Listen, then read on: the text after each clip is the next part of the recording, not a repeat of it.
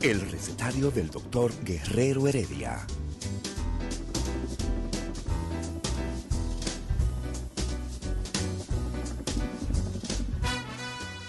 Una respuesta para cada pregunta.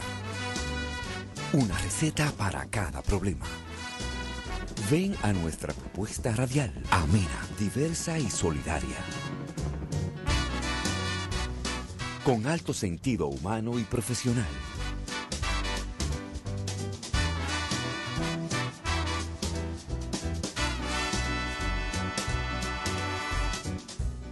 Buenos días, bienvenidos al recetario del doctor Guerrero Heredia.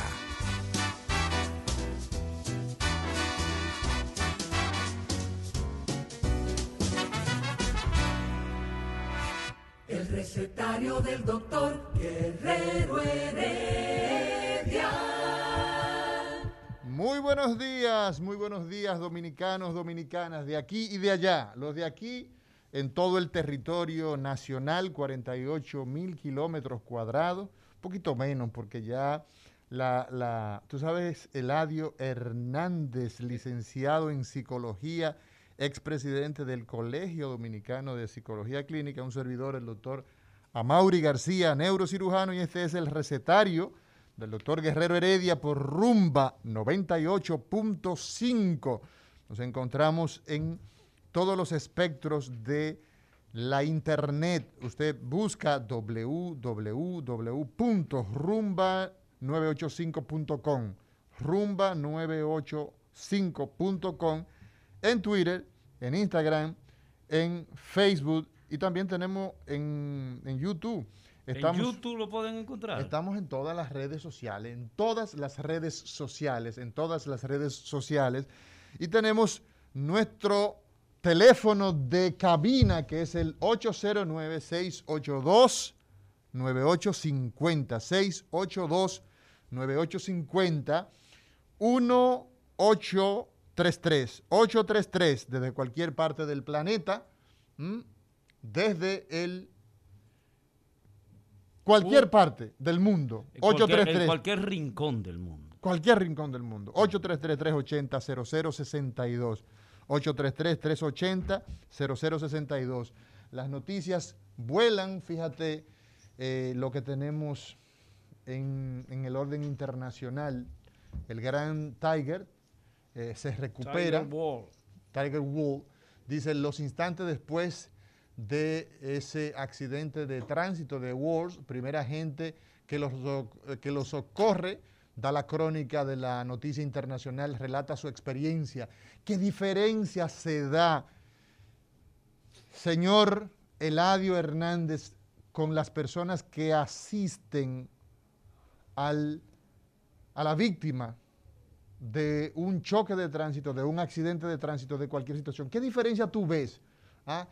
¿Cómo la gente socorre a la víctima en países organizados? No. Hay, hay, ¿Qué diferencia ves? Hay una diferencia porque las personas lo arrastran adecuadamente y lo colocan siempre boca arriba, eh, porque la gente se le ha educado para hacer ese procedimiento. ¿Y qué más? Y las fotos, y, y, y, y lo, lo, lo, lo despojan de sus pertenencias, lo, lo, lo roban. Pero, pero, tú, pero tú estás hablando de un país civilizado. Bueno, pero tú no estás quiero... hablando de la selva. De ahí, de la, eh, eh, ¿cómo se llama? De la carretera Duarte, de, la, de las Américas, uh-huh. en donde un grupo de miserables criminales y vándalos... Sí, pero bájale algo, ¿cómo tú vas a cuando alguien se hace...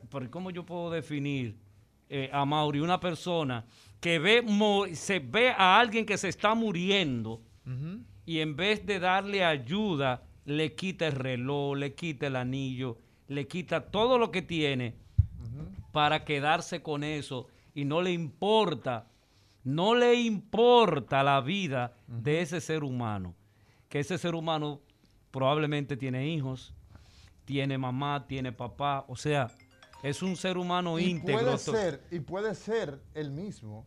Y puede ser el mismo. Y puede ser, yo no tengo ninguna condición. Porque dice la gente, yo no tengo vehículo. Ajá, y ustedes no se montan en carro público. No, pero también usted anda en la vía pública. También. Usted anda en la vía pública. Usted camina por las aceras sí. y hay una gran cantidad de personas que son víctimas de accidentes o de choques o de incidentes de tránsito que son desde la acera. Yo recuerdo, oh, recuerdo sí. un caso muy, muy debatido. Se metió el camión en tal sitio. Por ejemplo, por ejemplo sí. o una señora, recuerdo un caso de una señora que iba caminando en la acera, iba al colmado, estaba eh, eh, buscando algo para, comprando algo en, en, en, en el colmado de la esquina y nada, había un joven calibrando, calibrando y se la llevó. Entonces, calibrar, no es, calibrar es subir el motor. No, el, el que calibra, dícese de un acróbata, ¿verdad? Sí, de un acróbata que no tuvo la oportunidad de ir a un circo y, y se dedica entonces y no lo saltaron. A levantar entonces la motocicleta en una rueda o también la bicicleta en una rueda y entonces va, a veces va con otra persona okay. en la parte de atrás eh, levantada. Y entonces, oye, qué particularidad, Mauri, cuando hacen eso y van en la avenida, uh-huh. eh, regresan la cabeza hacia atrás. Eh, riéndose, sonriéndose para buscar la aprobación de la muchacha, de la muchacha, de la muchacha y el barrio. aplauso y el aplauso de los demás, porque él entiende que está haciendo una de las mejores travesías que una persona puede hacer. Pero yo quiero preguntarte, porque tú siempre no, pero insistes en, en esto. Escúchame, escúchame, Eladio. Lo, lo, lo interesante de esto es que esa señora a la cual nos estamos refiriendo, porque este es un tema que tiene mucha crudeza.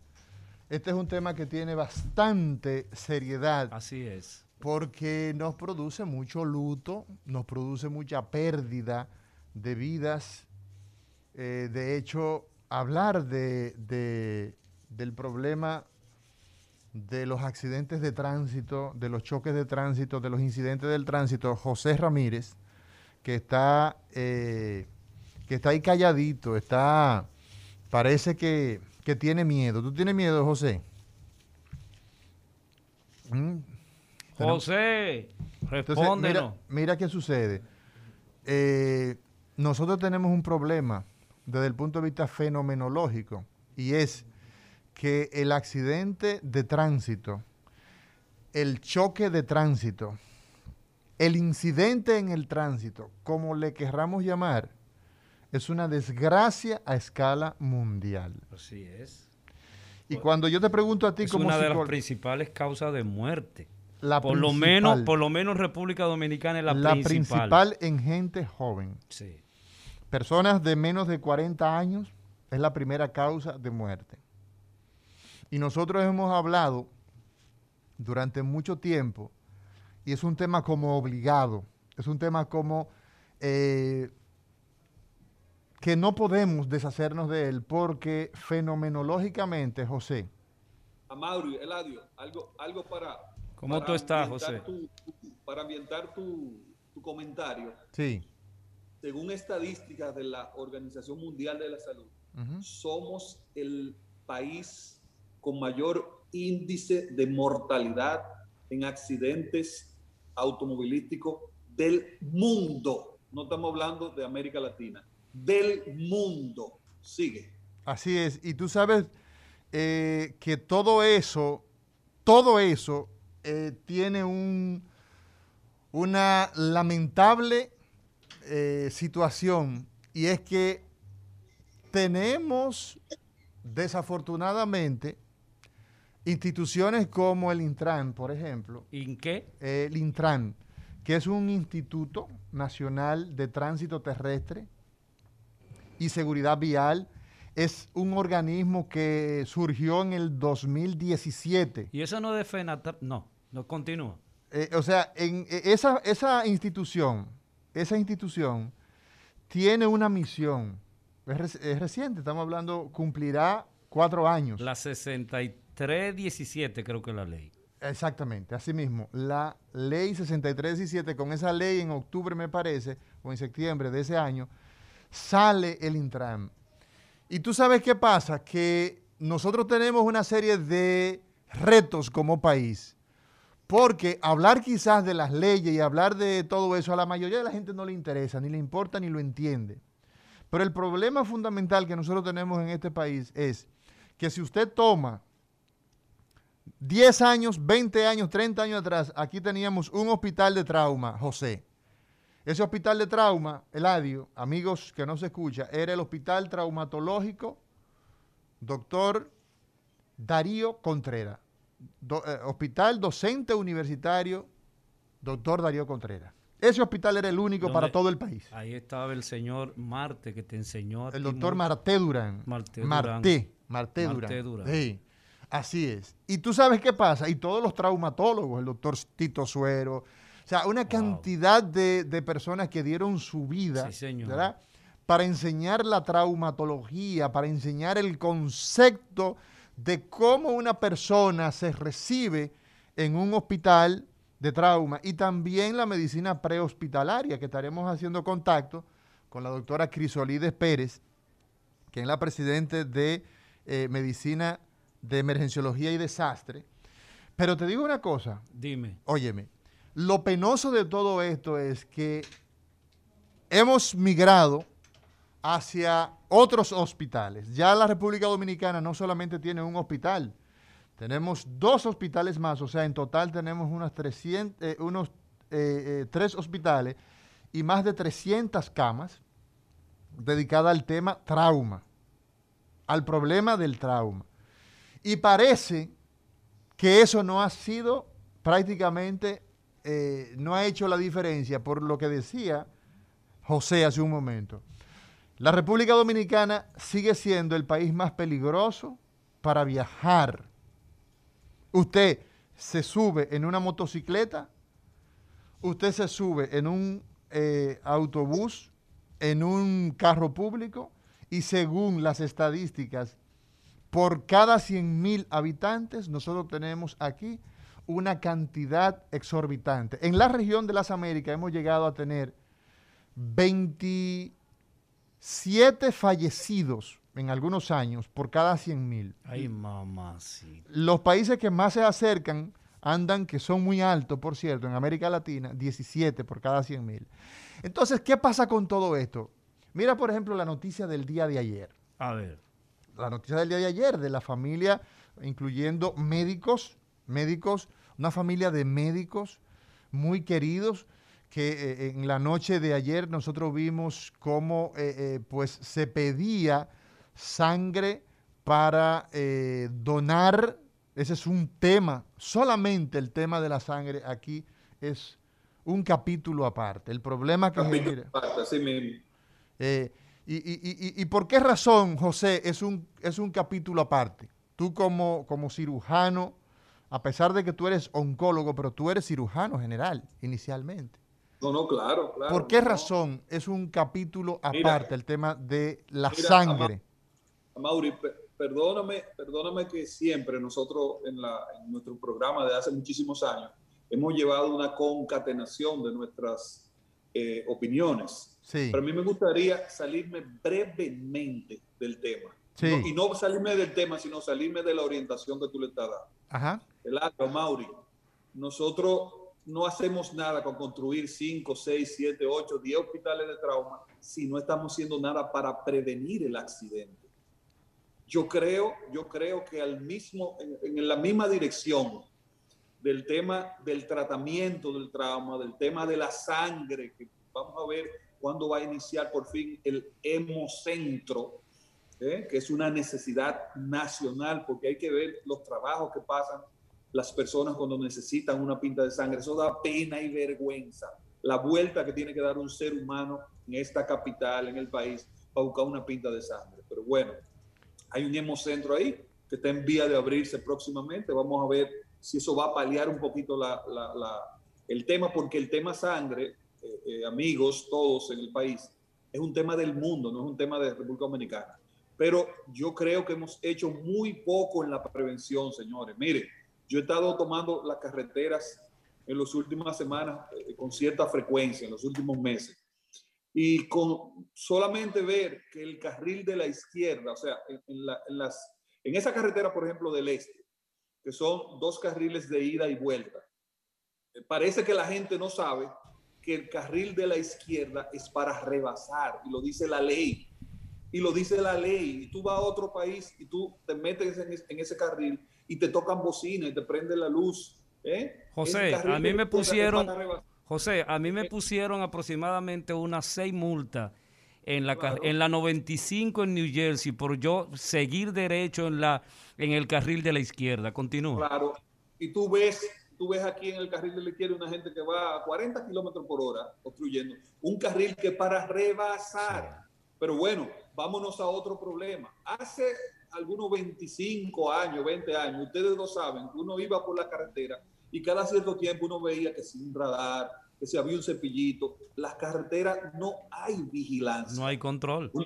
No hay control. Uno ve cosas, eh, gente eh, eh, a, a velocidades inimaginables, cometiendo barrabasadas, y uno, y uno espera que haya algún policía más adelante. Lo que sí vemos son algunas unidades que sí han hecho muy buen trabajo, que son las unidades de prestar primeros auxilios, eh, eh, eh, apostadas en, la, en las orillas de la carretera, que es un trabajo excelente que han hecho, pero se necesita, se necesita vigilancia policial en nuestra carretera, porque en lo que llega la educación, en lo que llega que la gente entienda que no deben correr, que no deben hacer rebases Eh, eh, temerarios, que, la, el car- que el carril de la izquierda es solo para rebasar. En lo que llega a eso necesitamos la coerción de la policía, necesitamos gente que vigile nuestra carretera y que, eh, o sea, y, y, que, y que no sigan, como decía Amaury, eh, eh, nuestra carretera siendo prácticamente un viaje a lo desconocido. Cuando uno coge la carretera con su familia, uno solamente se persigna,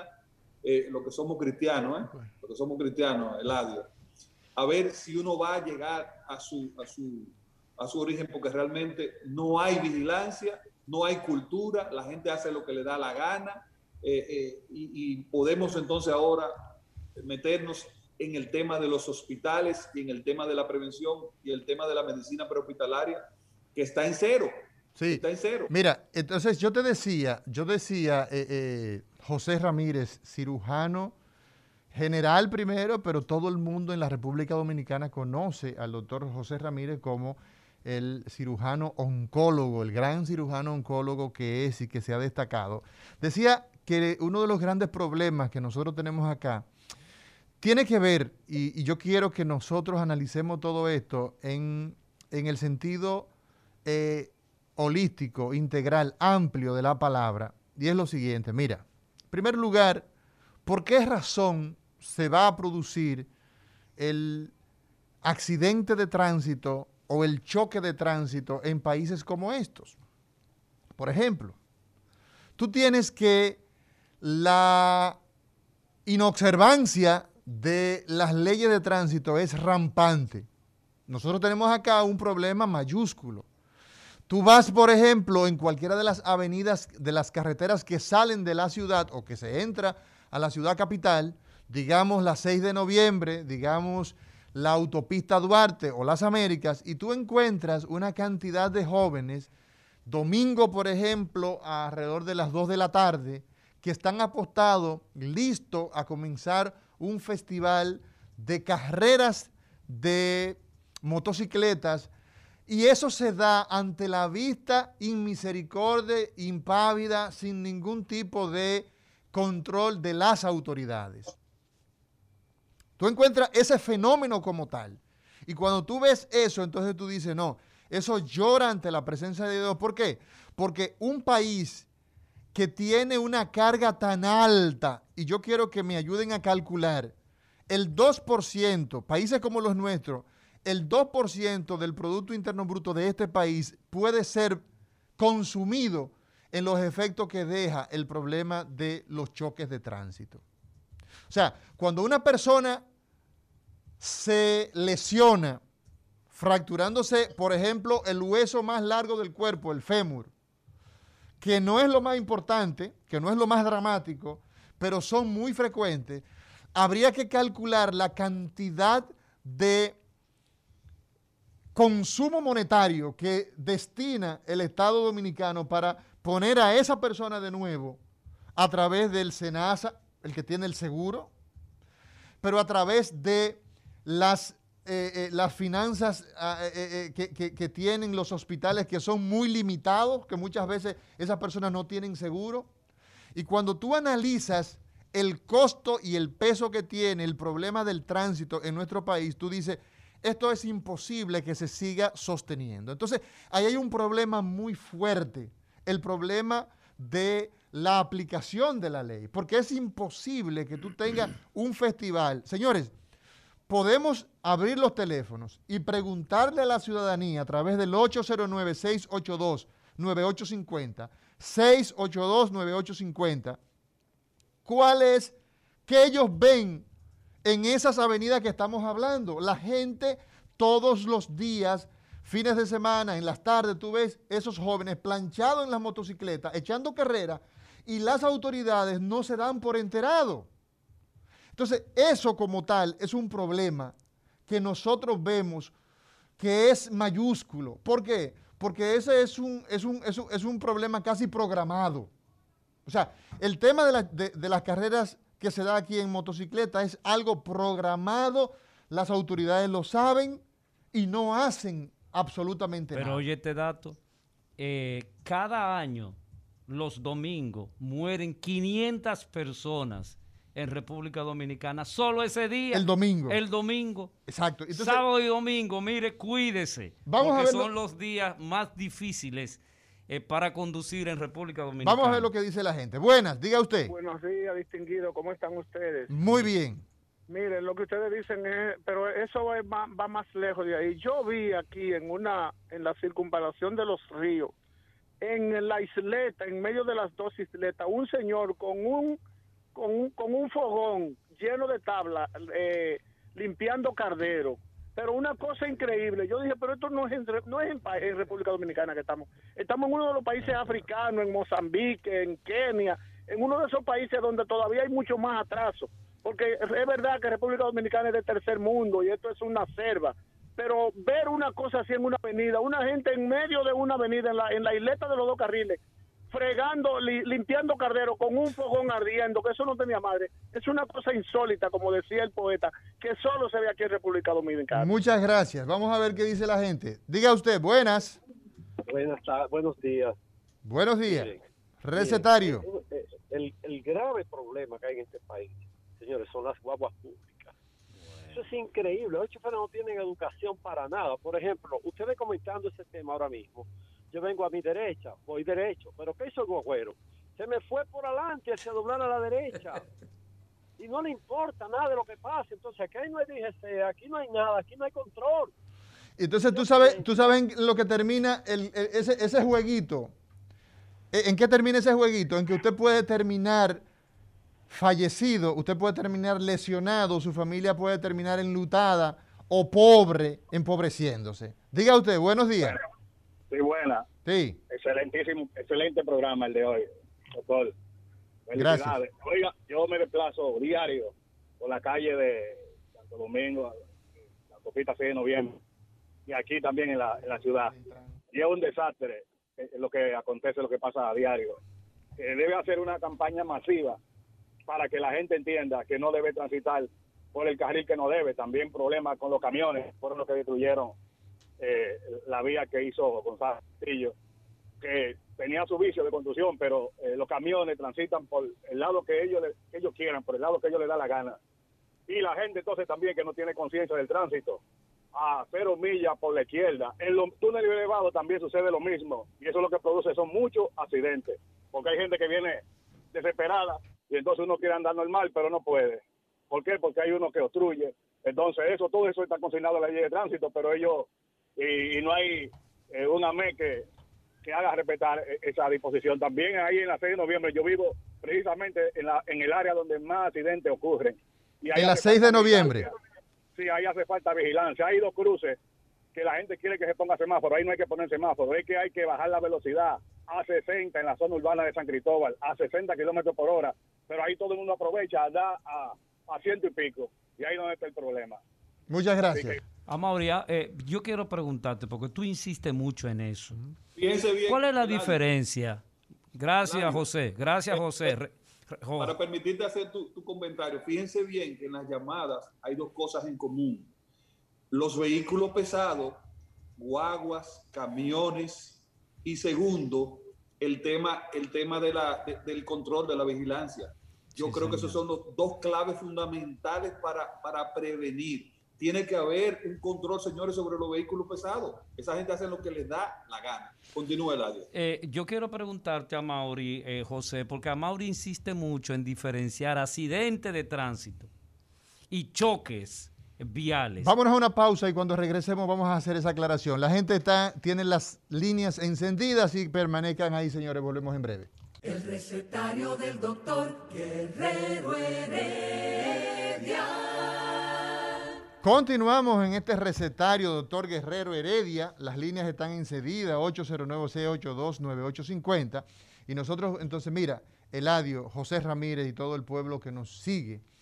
La diferencia es básicamente en que el incidente en el tránsito, por ejemplo, el accidente de tránsito o el choque, hay una diferencia muy marcada.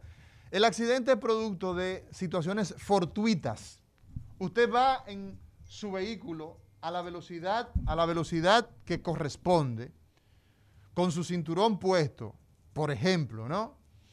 Y cae una rama de un árbol y usted tiene entonces una colisión. Eso es un accidente. Pero el ochenta por ciento, oigan bien, señores, de cada cien choques de tránsito son productos de imprudencia. Entonces, por esa razón, a nivel internacional, ya no se habla de accidentes, sino de incidentes en el tránsito. ¿Por qué?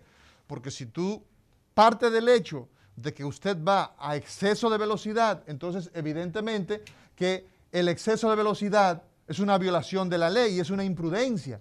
Entonces, por esa razón, nosotros hablamos de choques de tránsito, no de accidentes de tránsito. En la mayoría de los casos son productos de eso. Ok, pero fíjate lo siguiente. Sí. Primero, en República Dominicana, independientemente de la opinión del, del doctor Guerrero Heredia, en la gran mayoría de los países del mundo, las personas que adquieren una licencia de conducir, que no es un derecho, que, que perdón, que no es un privilegio, que no es un derecho, sino hay que determinar las condiciones mentales del individuo que solicita una licencia de conducir. Uh-huh. Hay un trastorno en psicología y psiquiatría que se llama el trastorno del control de los impulsos. ¿Qué dice ese trastorno? Ese trastorno te dice que a cualquier movimiento que le pase al individuo, ese individuo reacciona de manera emocional, y esas emociones, ahí tiene la ira, el miedo, Eh, toda una, una gama de emociones. Entonces, en República Dominicana no se depura quién tiene que tener una licencia de conducir porque no hay un examen psicológico, psiquiátrico que se determine este asunto. Diga usted, buena, ese es un, ese es un enfoque extraordinario el que tú acabas de hacer, Eladio Hernández. Hello. Diga usted, buenas. Les abre el cata, mire, la falta de conocimiento de este pueblo y de educación es lo que produce eso. Por ejemplo, la semana pasada, hoy se noticia que había un señor conduciendo en vía contraria en las Américas, y lo que hace América es que le pone dos multas en vez de uno. Quítele la licencia, mándelo un año a su casa sin licencia para que no pueda conducir, porque las leyes son para cumplirlas. Así es, y si no, entonces quitemos las leyes. O sea, ese nosotros, había que, que enviarlo a un psiquiatra, pero, pero, pero no, urgente. No, ¿qué psiquiatra del caray? Usted agarra a esa persona y lo primero que usted hace es que usted... Ah, porque yo, golpea, soy, yo soy humano, perdón, yo no, soy humano. Perdón, discúlpame. Lo primero que hay que hacer con esa persona, Eladio, es aplicar lo que dice la ley y golpearlo bueno. en el bolsillo. Porque por más teoría que usted aplique con la gente grande, ya eso es imposible. Diga usted, buenas. Buenas, buen día. Mi nombre es el doctor Fernando Vázquez. Yo soy el presidente de la Asociación Nacional de Técnicos en Emergencia Médica. Sí, excelente. Un placer. Y soy un fiel seguidor suyo. Hoy no le estaba escuchando, pero estaba mi esposa. Qué bueno. Y me dijo que llamara para aportar sobre el tema de... Bienvenida a su llamada, doctor. Un gusto para gracias, nosotros. Gracias, gracias. Fíjense, el técnico de emergencia en República Dominicana no se forjó en una cultura de que hubiera una estandarización en cuanto a la formación de la, en la atención prehospitalaria. O sea, ese, ese es la víctima, o sea, esa persona que chocó en, en, la, en la autopista, por ejemplo, chocó en la autopista y lo asiste un técnico, ¿verdad? Lo asiste un técnico, ¿ah? Entonces, sí, en ese caso entran ustedes, ¿no? Sí, exacto. Eh, sí, eh, eh, nosotros agrupamos, somos las especies como del colegio médico, de los técnicos de emergencia médica. Excelente. ¿Y cuál es el principal problema, escollo, que usted ve, doctor? Bueno, el principal problema es que en República Dominicana todavía no se han dado todos los pasos para que la formación del técnico de emergencia médica y del paramédico, como se llama en Estados Unidos, uh-huh, se logre. Se creó la estructura, o sea, el nueve uno uno eh, trajo la tecnología, la estructura, las ambulancias, pero la parte de la preparación de recursos humanos todavía no se logró hacer una escuela nacional para que el técnico saliera egresado rumbo a las unidades. Ahora bien, la Universidad Autónoma de Santo Domingo tiene lo que se llama el curso superior en atención prehospitalaria, que pretende eh, igualarse o estandarizarse con eh, la preparación que hay en Estados Unidos, pero todavía nos falta, doctor, eh, muchas... Ajá. Doctor, una pregunta, ¿cómo impacta ese déficit, ese problema que usted dice que tenemos a nivel de... Antes de llegar al hospital, la medicina prehospitalaria, como usted bien señala, ¿en qué repercute eso en la evolución de las víctimas? Bien, sencillo. Cuando tú tienes una persona que tiene diferentes niveles de conocimiento, pero que estos conocimientos están estandarizados, la respuesta y el manejo durante el traslado hacia el nivel más avanzado ayuda a elevar el nivel de probabilidad de sobrevivencia y el mejor manejo de trauma. Muchas gracias, mi doctor, muy amable. Eso es extraordinario. José Ramírez.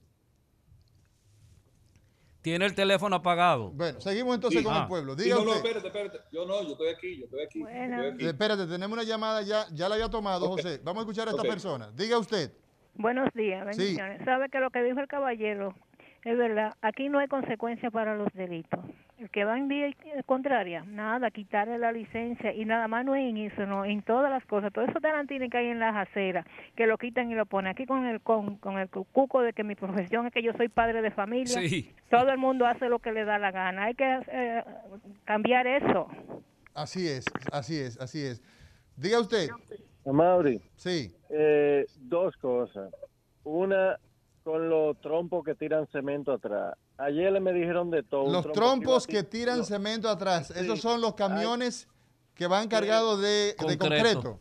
Sí, eso me enfrenté con uno ayer y, y, y me comieron los dos que iban en el, en el camión. Cuando tú vienes, te llenan el vehículo de, de concreto. Sí, porque hay una agresividad inmensa. Y, y siguió tirando cemento para atrás. Bueno. Eso fue ahí frente a Jumbo en, en los jardines. Pero usted mira, tiene que tomar, mire, usted tiene que tomar, saber la compañía donde está, donde trabaja esa gente, llamar a ese lugar y denunciarlo, porque nosotros siempre nos quedamos callados frente a, las, a lo que se produce en el país. Eladio, otra fue otra cosa, que eso fue antes de ayer en la Obeibolista, aquí, como quien va hacia Mano Guayabo, entre la Duarte Vieja. Así unos es. gomeros, unos gomeros que los carros des, lo desarman en la misma calle. Ponen el gato que te queda, un pedazo de gato, de en la vía donde tú vas. Pues, frené de golpe cuando un carro me cerró y me chocó atrás. Por yo defender el gato que tiene el bendito gomero eh, tapando la goma. Exacto, o sea, eh, eh, tomando parte de la vía pública. José Ramírez. No, te decía que la, la llamada del, del, del, del caballero técnico de preemergencia. Sí. Médico. Nosotros, nosotros, y tú participaste en ese proyecto, Mauri, todavía sigue participando. Señores, hay solución para eso. Desde el gobierno pasado, el Colegio Dominicano de Cirujanos, anunciamos y se hizo un acto público que tú tuviste, Amaury, en la así U N S S, es, así es, anunciando así es. que el Colegio Dominicano de Cirujanos era representante del famoso curso de A T L S de los Estados Unidos, del Colegio Americano de Cirujanos, que es el A T L S. en, en, son las siglas en inglés de un curso que se llama eh, Curso Avanzado de Soporte Vital del Trauma. Así es. Para que las personas sepan, solamente cuando a través de una ley en los Estados Unidos se obligó a que todo el que le pusiera la mano a un paciente en emergencia o en prehospitalario, ¿eh? se obligó a que todo el que viera a un paciente en emergencia o en prehospitalario tuviera obligatoriamente ese curso hecho. Solamente a partir de ese momento comenzó a disminuir la mortalidad por traumas en los hospitales. O sea, que ya nosotros nos habíamos entrevistado, el Colegio de Cirujanos, eh, eh, eh, hace varios años, con, me parece, Chanel era en ese momento del Servicio Nacional de Salud, ofreciéndole gratuitamente los servicios del Colegio Dominicano de Cirujanos, que son los únicos que tienen los, los, los, los formadores, los profesores. Entonces, como él muy bien dijo, no hacemos nada con tener nueve once, no hacemos nada con tener técnicos, no hacemos nada con tener nuevos hospitales de trauma, si el que, si el que está en esa emergencia no tiene formación de trauma. Así es, y mira... Entonces, entonces wow, vamos a asumir... Lo que tú estás señores, diciendo es vamos, crucial. Vamos a asumir el Colegio de Cirujanos, vamos a llamarlo y vamos a, vamos a hacer la formación, y el Senado o la Cámara de Diputados, un diputado de los médicos que hay, que sea obligatorio, que todo el que tenga una emergencia o una ambulancia tenga hecho el Advanced Trauma Life Support. Así es, mira, nosotros estamos tratando, José Ramírez y todo, eh, eh, eh, licenciado Eladio Hernández, estamos tratando de comunicar, de contactar a, eh, los, eh, al vocero, al director del Intran, en fin, la parte que tiene que ver con eh, el... La, la, la, la autoridad vial, el Instituto Nacional de Tránsito y Transporte Terrestre, Intran, tiene la obligación de seguridad vial en la República Dominicana. Nosotros hacemos poco, pero muy poco, si nosotros no corregimos el mal desde el origen. Y el origen está en que cuando una persona viaja sin casco protector, señores, no busquemos la fiebre en la sábana. No es en la sábana que está la fiebre, es el paciente que tiene la fiebre, entonces ataque al paciente. Amaury, si ¿cuándo? Él, perdón, Eladio, si usted no ataca el problema en su uh-huh. esencia, no tenemos ningún resultado. En este momento vamos a contar, vamos a hacer un ejercicio.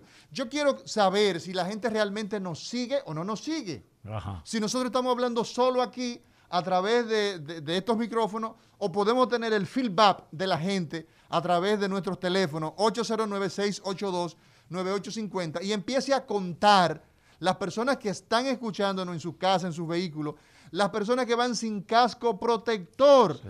¿Cuántas personas van en motocicleta sin casco protector? ¿Quién le ha dicho a usted que solo es el que va conduciendo que necesita casco protector? Vamos a hacer un análisis. Diga usted.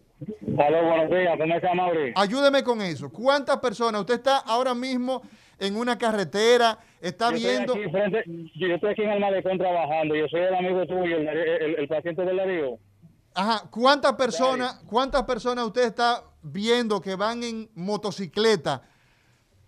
¿Qué proporción usted ve con personas con casco o sin casco? Yo veo el cien por ciento, pero ya que sucede, que al momento de que ya va a cerrar el toque de queda, ahí salen una manada sin nada en la cabeza, ninguna, y no hacen ningún tipo de, de cuidado para nada, y ahí es que se convierte... Ese es, ese es un buen punto, ese es un buen punto. En este momento que tenemos el problema de, el, de los toques de queda, hemos visto el, pun, el pico alto de los Oiga. choques de tránsito relacionado con ese momento que la gente quiere llegar a tiempo. Mira, para que no lo... Y en las provincias es peor. En las provincias sí que no se usan los cascos protectores. Diga usted, buenas. Dígame, buenas. Ayúdeme. Sí, mire, yo, Víctor Soriano, yo voy por aquí por el malecón. Sí. ¿A qué altura? El, al Fuente Flotante. El Flotante, la, cruzando... El Flotante, cruzando de, de provincia para el distrito. Exacto. Y frente a mí, frente a mí, hay cuatro sin casco. Entonces, ¿qué pasa con eso? ¿Qué sucede con eso? Si uno de ellos se cae, ¿usted sabe en qué resulta? Resulta en que esa persona eh, va a terminar pagando el Estado Dominicano, usted y yo, miles, oye, y cientos de miles de pesos, una cirugía craneal. Si no fallece esa persona, se le forma un hematoma. Ay, mamacita. Una fractura de cráneo. Y esa persona, entonces, por esa pequeña inobservancia, porque él simplemente no lleva casco protector, le cuesta millones de pesos al Estado Dominicano. El recetario del doctor Guerrero Heredia. Continuamos en este recetario hoy hablando de choques de tránsito, accidentes de tránsito, imágenes desgarradoras de familias día tras día. Como por el, ejemplo, ah, el eh. caso de la familia de los médicos. ¿Tú sabes lo que es? ¿Dos niños? Dos niños, el médico, y la, su y, papá. Y la, y la esposa, que también la, es médico. Oye, son qué tragedia son, esa. Y esos son casos, son casos que son del día a día. El día a día. Wow, eso es esto lo que es insólito. En la República Dominicana. Parece que se... Pero, se... pero Amaury, una persona que se fractura la médula. No, que se lesiona la que, médula. Perdón, que se lesiona. La médula, se fractura las vértebras. ¿Qué, ¿Qué pasa con esa persona? Bueno, mira, hay un video. Yo, mira, yo quisiera que la gente entrara, que la gente entrara a YouTube y viera un video que tiene alrededor de tres millones de vistas. Es un trabajo que se hizo en España de un joven de veintiún años. Este joven, presten mucha atención, este es un trabajo que hizo un periodista, un trabajo muy serio respecto de el caso de un joven que iba en motocicleta, iba a alta velocidad, chocó, tuvo un choque y resultó con que la médula espinal se le cortó, se le dañó severamente. Ese muchacho jamás en su vida ha vuelto a mover los brazos Ay, ni las piernas, él está cuadripléjico, él no puede orinar por sus propios medios, él tiene una sonda puesta, a través de esa sonda él puede orinar. Ay, ay, ay, para ay. defecar, esa persona normalmente cuando el colon se llena, ¿ah? entonces es que puede defecar. Entonces ese, esa persona se vale de su padre para de la cama a la silla de rueda, de la silla de rueda a la cama, y utiliza un computador muy moderno, con la boca, ¿ah? él puede accionar el computador. O sea, la vida es una desgracia cuando la gente se lesiona la médula espinal, y eso es muy frecuente. O sea, que la médula es básica. Con, eh. con lo que tú mueves la, las manos, con lo que tú mueves las piernas, y cuando eso se daña, las personas que sobreviven tienen una vida miserable. Wow. Y ¿Eh? eso, y eso ahí rápidamente. Eso ocurre con toda la frecuencia del mundo. Wow. Eso ocurre todos los wow. días. Eso no es un asunto. Yo le estoy diciendo a las personas para que vean ese trabajo periodístico bien hecho que tiene un contenido para que la gente entienda el fenómeno. Entonces, fíjate, eh, eh, José, persona, sí, eh, José Amaury, la consecuencia económica que se produce de ese motorista, de esa persona que, que tuvo ese accidente o ese choque de tránsito, sí. desde el punto de vista económico, la, la, la barbaridad que se produce en ese hogar, porque el proveedor ya no va a traer la comida. Así y es. Entonces va a quedar ahí y él necesita atención mientras siga viviendo. La vida entera. Diga usted.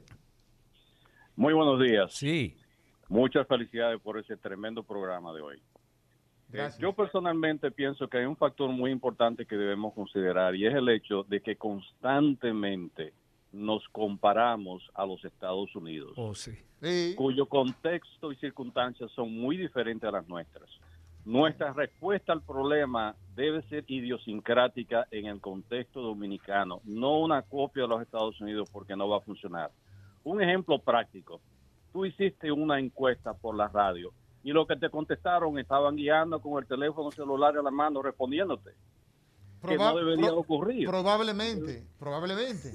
Entonces, eh, creo que debemos ver respuestas que se ajusten a las condiciones del dominicano, no siempre comparándonos a como son los Estados Unidos. Bueno, pero pudiéramos, pudiéramos nosotros compararnos pudiéramos nosotros compararnos en lo bueno.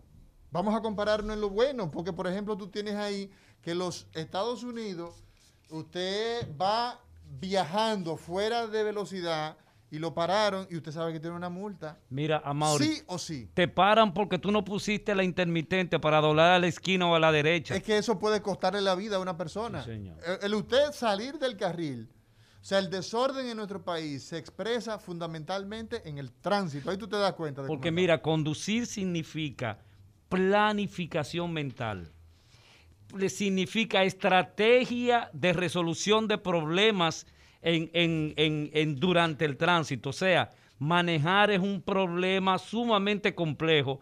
Por eso hay que evaluar a la gente que quiere una licencia. Es una actividad que requiere sobre sí, todo de... No, pues, la atención, del juicio, de la... Eh, de, la de capacidad la con, de, de la, razonar, de, de la solucionar con, problemas. De la concentración, el alcohol y el tránsito, el uso del celular hoy día. La gente va... Mira, la gente... O sea, nosotros tenemos tanto problema ahora que hay personas que van en una motocicleta y van chateando. Sí, y malo delivery ahora. Oye, y van chateando.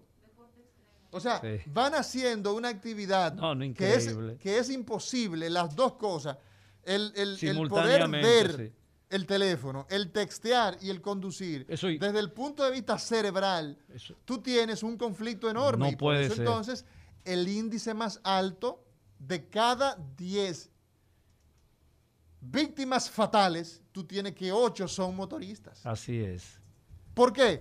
Porque aparte de que no llevan casco protector, ellos son, su carrocería es su cuerpo. Cuando ellos impactan, ¡pum! Chocan, listo, su cuerpo choca contra el otro vehículo. Y ahí vienen entonces personas que tú ves. Yo vi un, un drama hace unos años de un joven que llevaba un casco en el, en en el, el codo, codo, ¿no? Y estaba tirado en el pavimento, en la autopista Duarte, muerto, muertecito, como dice, como se dice, sí, como dice la gente. Y eso era para tú hacer una crónica, como una persona, y con la cabeza, evidentemente, con trauma severo. Entonces, esas son cosas que nosotros tenemos que aprenderlas, porque de lo contrario, nuestra juventud, nuestros recursos financieros se van por el retrete. Y el, el luto que genera a las familias que van en orden. ¿Tú te imaginas esa familia? Sí, sí. Dice la crónica que iban dos camiones y uno intentaba rebasar al otro. Y esa familia wow, de cinco personas... Ah, llegando a su destino, eso, de, lo, eso es lo más duro que hay. Debatiéndose entre la vida wow, y la muerte, ambos niños con intervenciones quirúrgicas, ambos padres con intervenciones quirúrgicas. O sea, esto es una enseñanza enorme la que nosotros tenemos con el fenómeno del choque de tránsito. Buenos días. Se nos fue esa. Buenas. Saludos, buenas. Sí, le escuchamos. Excel, excelente programa el del día de hoy. Yo quería significar eh, y reforzar lo que dice el señor Eladio. Por ejemplo, yo soy usuario de vehículos de motor y también de motocicleta. Yo yo manejo por hobby una motocicleta de mil centímetros cúbicos. Wow. Eh, o sea, cuando tú tienes una licencia de conducir y eres usuario de un vehículo de motor, tú tienes conciencia de lo que se debe hacer. Si manejas bien, eso mismo vas a hacer al volante de una motocicleta. O sea, eso no, no es un juego. Tú tienes que tener conciencia de, del riesgo que estás expuesto y, y puedes poner en peligro la vida de otras personas también. Muchas gracias. Diga usted. Buenas. Buenas. Diga usted. Yo no sé si aquí se ha hecho un análisis de algo tontamente que yo voy a decir, pero no sé qué cantidad de militares hay aquí, qué cantidad de esposas de militares, de hijos de militares, de funcionarios. Si ustedes hacen un análisis de eso, yo creo que el ochenta por ciento no usa documentos para conducir y los que trabajan con ellos tampoco, porque con una tarjetita resuelven el problema. Bueno, yo, definitivamente sí, que usted tiene... Eh, eh, la, la línea suya es la misma que, que yo pues vengo enarbolando, que el problema nosotros tenemos, todo lo que tiene el programa, intentando comunicarnos con el Intran, hicimos contacto con, con, con una persona eh, y nos decía que estaba en una reunión, siempre están en reuniones, no dan respuesta. Eh, Ailín Segura, nosotros necesitamos, la población necesita respuesta de las obligaciones que tiene el Instituto Nacional de Tránsito Terrestre, de la D G C E T. Nuestros policías de tránsito no tienen recursos para, ser, para perseguir el, el, el delincuente que anda a alta velocidad, no tienen radios. O sea, tú ves los pobres policías de la D G C E T, muchas, de, muchas veces ellos están prácticamente simulando, ¿verdad?, que son la autoridad, y digo simulando con el respeto que me merece la autoridad policial del tránsito, esa dirección, porque tú no ves que tienen capacidad. Tú sabes la cantidad de, de escenas que se dan aquí, donde una persona le da una pecosada a un agente del tránsito, y eso prácticamente no tiene repercusiones. No tiene consecuencias. No tiene consecuencias. Entonces, la pecosada no se la están dando a ese humano, porque está vestido con el uniforme, es a la institución. Entonces, necesitamos que, sin la violencia, ¿ah?, pero que se cumpla con la ley. Diga usted. Buen día. Sí. ¿Usted sabe dónde está el problema? Las escuelas de choferes que dan práctica, tránsito terrestre, los que están en tránsito terrestre, donde se pide la licencia, esas personas no están capacitadas para pedir licencia. Ahí usted va, cualquier persona va, analfabeta, cualquier persona analfabeta, va y sale con una licencia. Entonces, ¿dónde hay que mejorar? Es en la expedición de licencias.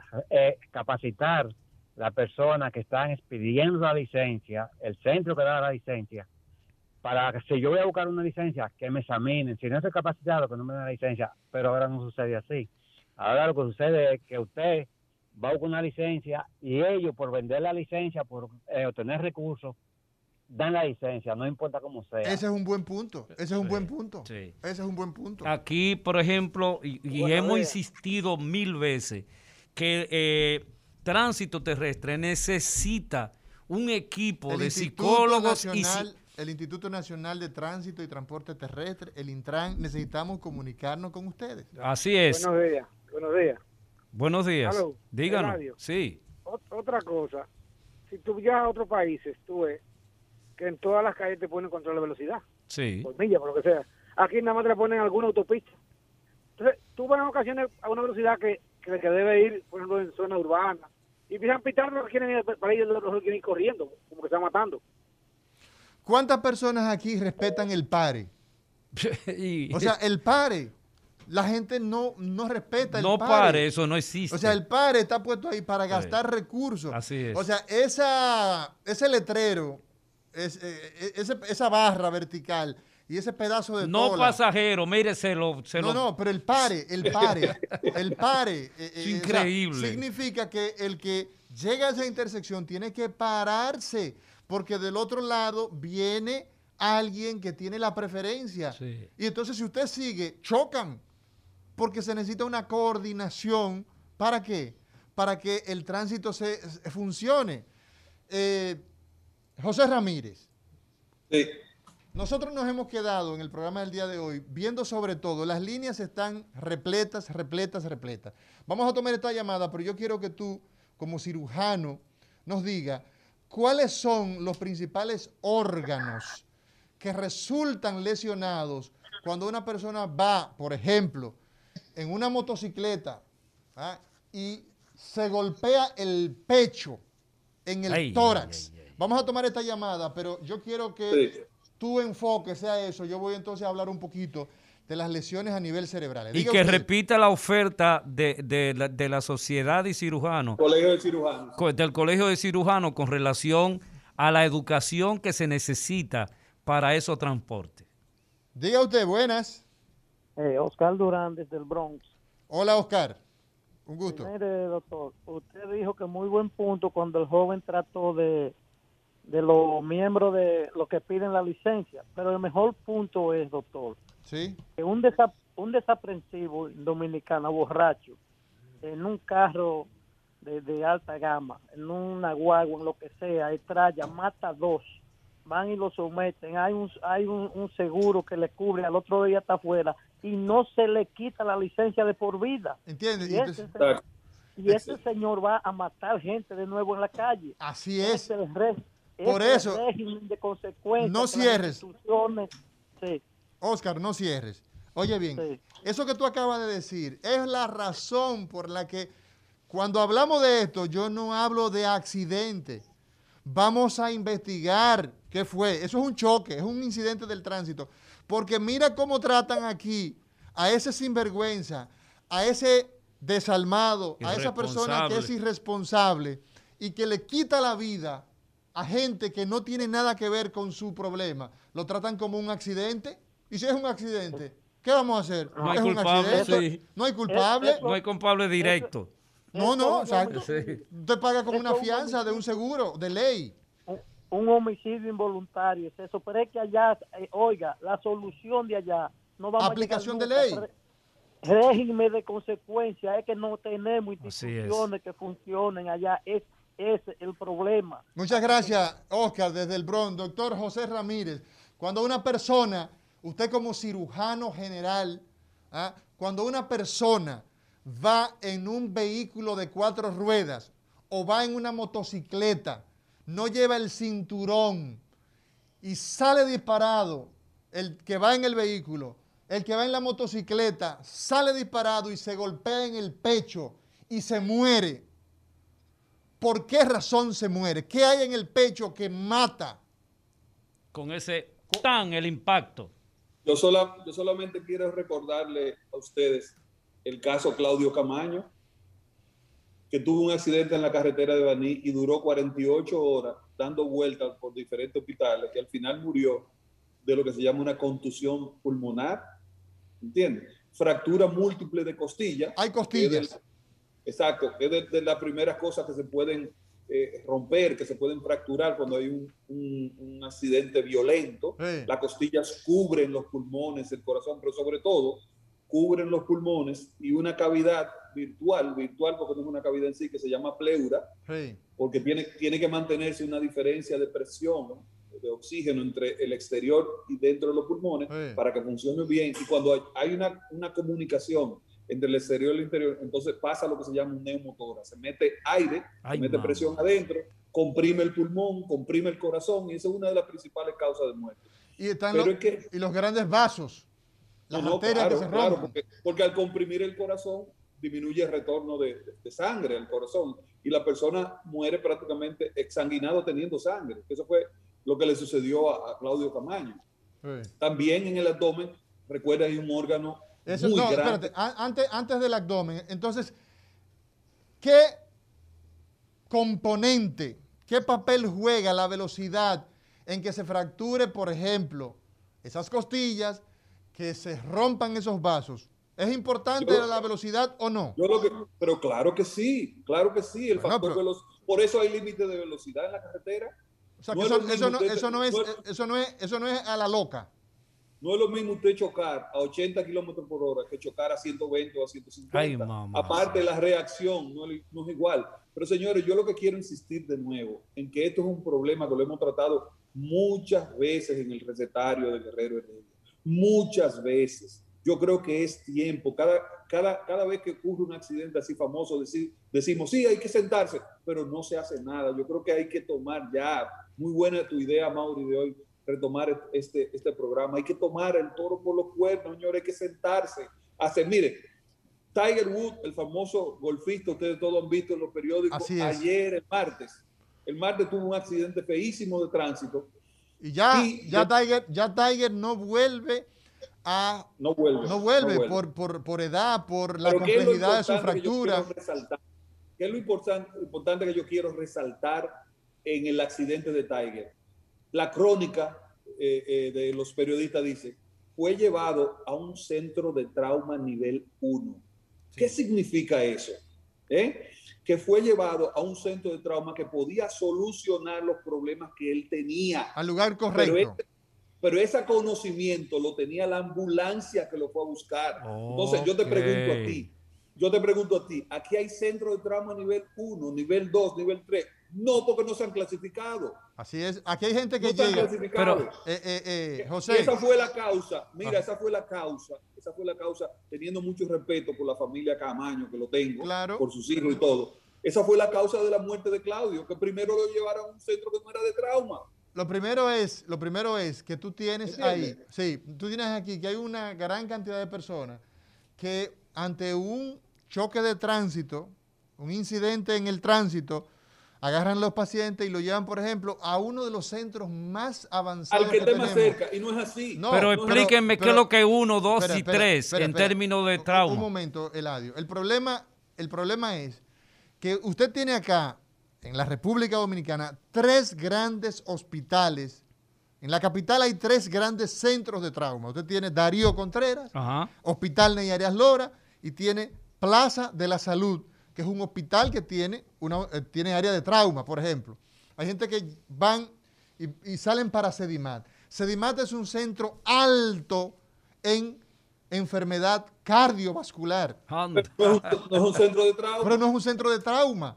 Entonces, pacientes, por ejemplo, quemado, quemadura. Aquí hay un centro que se dedica, que su paciente es oncológico. ¿Qué usted hace con un paciente con cáncer en el Darío Contreras? Absolutamente nada. Entonces, la clasificación de los hospitales, los centros que mueven a los pacientes víctimas de cualquier emergencia, tienen que saberlo.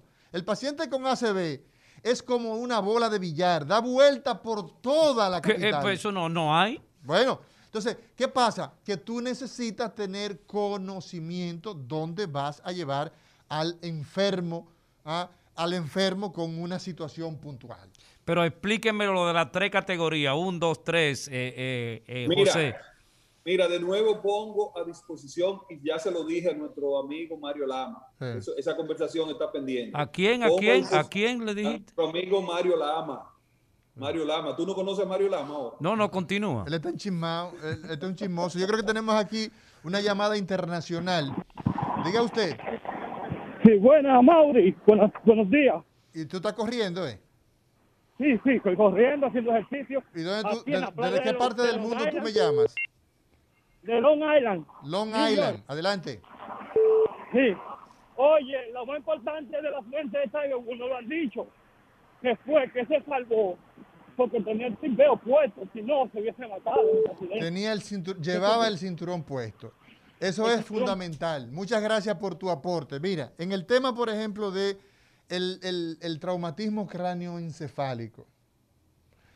Óyeme, de cada cien fallecidos en choques de tránsito, el setenta al ochenta por ciento está en, en ese rango, es por componentes cráneoencefálicos. Wow. O sea, por lesiones dentro de el cráneo. O sea que los, en los accidentes, Amaury, José, regularmente en las lesiones sufre... en las lesiones que se producen en el tránsito, ustedes no, yo creo que voy a morir y, y la gente no pero va... permíteme hacerte la pregunta. Ah, perdón, perdón. Es realmente pero, es en la es en la cabeza donde mayormente la gente recibe los golpes. La mayoría, óyeme, la mayoría de los de los traumatismos fatales no es necesariamente en la cabeza, porque tú tienes ajá, todo un, un okay, cuerpo donde tú tienes fracturas de hueso largo, okay, se, se fractura la, el tobillo, se fractura, pero eso tiene poco impacto en mortalidad. Una okay, persona que, se, que, pero, que, que, que, se, que sufre pero, un trauma Mauro, de tobillo, perdón, José, excúsame, el impacto que va a tener con la vida no es lo mismo que una persona que tiene un trauma en, en el, el tórax, pecho, un trauma okay, torácico, okay, un trauma abdominal. Lo mismo, lo peor entonces, un trauma cráneo craneoencefálico. Okay. Dime, José. Pero hace, el año pasado hubo un accidente muy famoso, y que por eso que digo, cada vez que hay accidentes de gente famosa... Nos recordamos que, el que tema, existe el problema. Es que el tema vuelve y después se olvida. Hey, hubo un accidente de, de, un, de, de una persona muy, muy lamentable, joven, que murió. Y ese, y ese joven murió desangrado en la carretera. Ay, mamá. Sí. Murió desangrado en la carretera. Sí, así es. O sea, no, la... se tenía, no se tenía el conocimiento cómo resolver el tema. De una carretera, compresión, una compresión directa, por ejemplo. Una persona bueno, que tiene... Olvida, olvid, olvídate de eso, pero había que tener el entrenamiento para hacerlo. Por eso, no lo tienen, pero, no lo tienen. Los muchachos de las ambulancias solamente son ambulancias buenas para transportar, pero no se ha hecho el, el segundo, la segunda fase del este tema, que es la formación. Pongo de nuevo a disposición del país el Colegio Dominicano de Cirujanos para los cursos A T L S. Debe ser obligatorio. Todo el que esté en una ambulancia o una emergencia de una clínica debe haber hecho ese curso. Es obligatorio. ¿Y eso es, tiene un costo? Yo que, que ustedes están pidiendo algún costo. Yo creo. Nada, el colegio cirujano no se va a ganar nada, pero yo bueno, creo. el curso tiene un costo. Yo eso creo. debe asumirlo, eso debe asumirlo la, la, el, el Servicio Nacional de Salud. Yo okay. creo. Son sus médicos.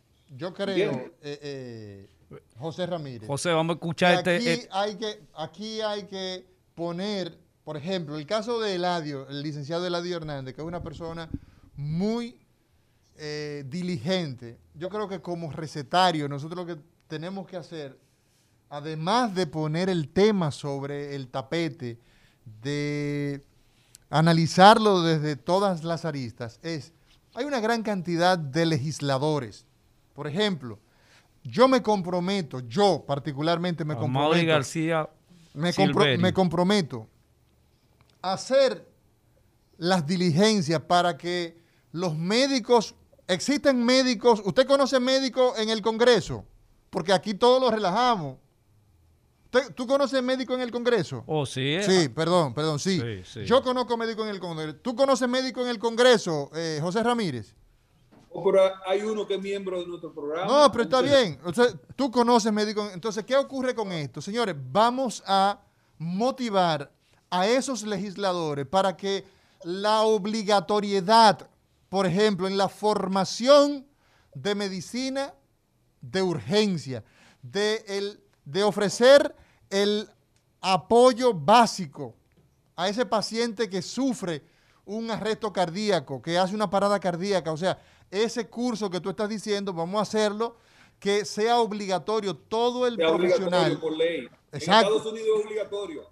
Claro que sí, ya lo hemos dicho. Cuando yo fui la primera vez, en el primer año, me, yo tuve que ir, y yo decía, porque yo soy neurocirujano, ¿qué es lo que voy a...? Una, un curso de, de, de, ¿cómo se llama? De, de medicina prehospitalaria, que ahí, ahí es que se comienza. Es obligado. Es obligatorio, tiene que hacerlo. Está ¿Por bien. qué? Porque hay una serie de aspectos que a usted se le olvidan. ¿Cuántas compresiones hay que hacer? ¿Cuántas bocanadas de aire? Entonces, eso es fundamental. Entonces, había... Mira, Amaury, sí. ahí, eh, la semana pasada murió un amigo vegano muy cercano mío, muy cercano. Tuvo un infarto, yo no sé si ustedes vieron, eso fue viral, se hizo viral el video de, de mi amigo que tuvo un infarto en un semáforo. Y, y lo sacaron de, de, de, del, del vehículo eh, con aparente medio del infarto y quien, quien les dio quien le dio los primeros auxilios fueron los transeúntes que andaban por ahí, que inclusive según el video vi sí. que hicieron bien. Pero ¿qué me encuentro mal? Ahí estaban los A M E, ahí estaban policías y simplemente se quedaron viendo el caso, se quedaron viendo porque son malos. Como decía uno por ahí, no, que son malos, no, no son que no malos. Saben qué hacer. Que no tienen la formación. No saben qué hacer. No están entrenados no, para. No, no saben qué hacer. Es obligatorio que todos los policías, todos los policías de A M E, tengan el, el A T L S hecho, porque, porque son, es la primera, la primera fase de la reanimación. Lo dan ellos en lo que llega el nueve once. Es entonces una segunda oferta para esos entrenamientos, tanto a los médicos como Eh, a, claro. a, a, la, a la policía de A M E. Mira, toda, toda la, todo el tinglado de urgencia prehospitalaria, cuando el nueve uno uno comenzó, que nosotros vimos esa iniciativa y seguimos promoviéndola, lo lamentable es que se hace tan difícil hacer entrevistas con estos, eh, con las personas que dirigen nueve uno uno. Ahí estaba antes el doctor Dalbert Polanco y, óyeme, teníamos una facilidad enorme para entrevistar a Dalbert Polanco. Ahora, tú sabes que los militares se cuidan mucho, pero... Pero Dalbert... que los militares son empleados públicos, Amaury. ¿Qué bueno, es? Eso... A mí me molesta ese asunto. Bueno, pero... Son empleados públicos. Pero, ve, ve, díselo a ellos. Se Entonces, lo digo a ellos por óyeme, estos medios. Son con, empleados públicos. Con el tema de Dalbert Polanco... Eh, eh, eh, comunista empedernido. Y es que tiene eso que ver con comunista. Eso es lo que pagamos nosotros. Así es. Para que esa, esa persona nos dé servicio y que no tenga un cuartel eh, eh, creciendo su barriga eh, con los impuestos de nosotros. Cálmate, cálmate. Oye bien, nosotros teníamos, eh, Eladio, y yo me solidarizo con tu comentario, nosotros teníamos la posibilidad de entrevistar y de conversar sobre los temas de nueve uno uno con el doctor Dalbert Polanco, quien dirigió esa institución. Pero, óyeme, nosotros tenemos una flaqueza con relación al tema de esa gente que solamente mueve los pacientes rápido.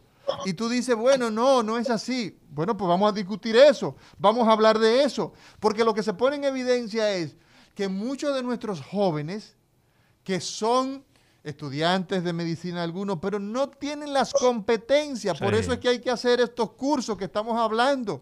Tenemos que tener gente entrenada. Óyeme, si usted no ventila, si usted no respira, usted puede, lo pueden llevar donde el médico chino y se va a morir. Sí, sí, señor. Si usted, la sangre no circula por el corazón, por los riñones. Estamos hablando el, de minutos, por el, minutos. Por el cerebro. La gente va a fallecer. Y esos son aspectos que son muy básicos. Y cuando uno lo dice así, que son básicos, miren, la palabra básico lo, lo que significa es que es lo primero que hay que garantizar. Y eso es lo que tenemos que hacer, ¿ah?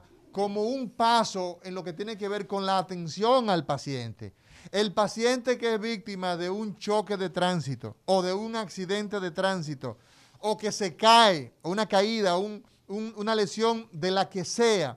Una persona sufrió en días pasados, un jovencito sufrió una lesión en la femoral y falleció.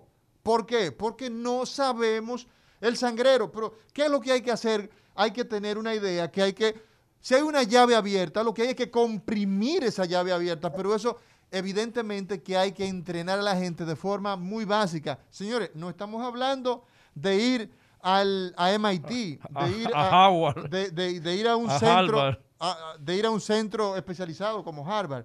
Son cursos muy puntuales que todos los que estamos en el medio, que estamos en las calles, en las plazas comerciales, tenemos que manejar. ¿Pero tú crees entonces, ustedes creen, eh, doctores, que también se debe educar a la población en sentido general de que se deben hacer programas, anuncios, de cómo dar primeros auxilios, de cómo ayudar a alguien accidentado? Eso es fundamental. Óyeme, eso es fundamental, fundamental, fundamental. Si nosotros no logramos que la población entienda estas cosas, cuando hay una víctima, va a seguir agarrándolo por los brazos y, y, por, las jalar. y por las piernas. Sí. Y el cuello, entonces, lo va a lesionar si no ocurrió una lesión. Los angulutea ahí. Si no ocurrió una lesión importante, una fractura en las vértebras cervicales. Por eso usted ve que desde que llega una ambulancia con un criterio mínimo, lo primero que hace con esa persona, saca una es tabla. Si esa persona está consciente, si está respirando, si está orientada, ¿ah? Entonces a esa persona le ponemos un collarín para Ajá. que esa columna, que si se daña, entonces vamos a tener un cuadripléjico, una persona que jamás va. Ay, mamá. Y entonces muchas veces la fractura está ahí, pero no ha ocurrido la lesión. Entonces necesitamos aprender a manejar. La población tiene que saber esas cosas para cuidar, porque no tenemos un paramédico para cada ciudadano. Así es imposible. Es, así es. No tenemos un policía. Uh-huh. Fíjate que son temas que son básicos. José, recuérdate. José, sí, claro, diga.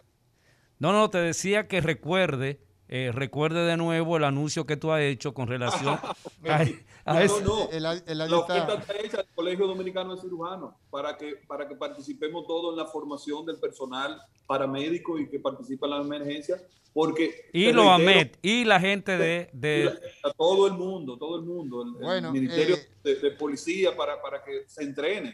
Nosotros en el y día les de... recuerdo... Sí. Y les recuerdo esa estadística que es una realidad.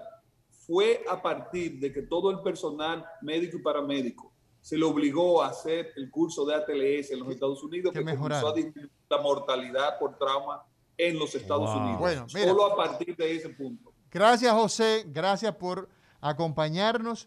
A el jueves que viene esta... seguimos, estamos aquí en el INCAR ahora mismo, sí. en el Instituto Nacional del Cáncer, eh, eh, prestando nuestro servicio, pero el jueves estaremos presencial con ustedes. Así es, mira, agradecerte, José, por la por el tiempo, Eladio, gracias por acompañarnos en este programa en el día de hoy.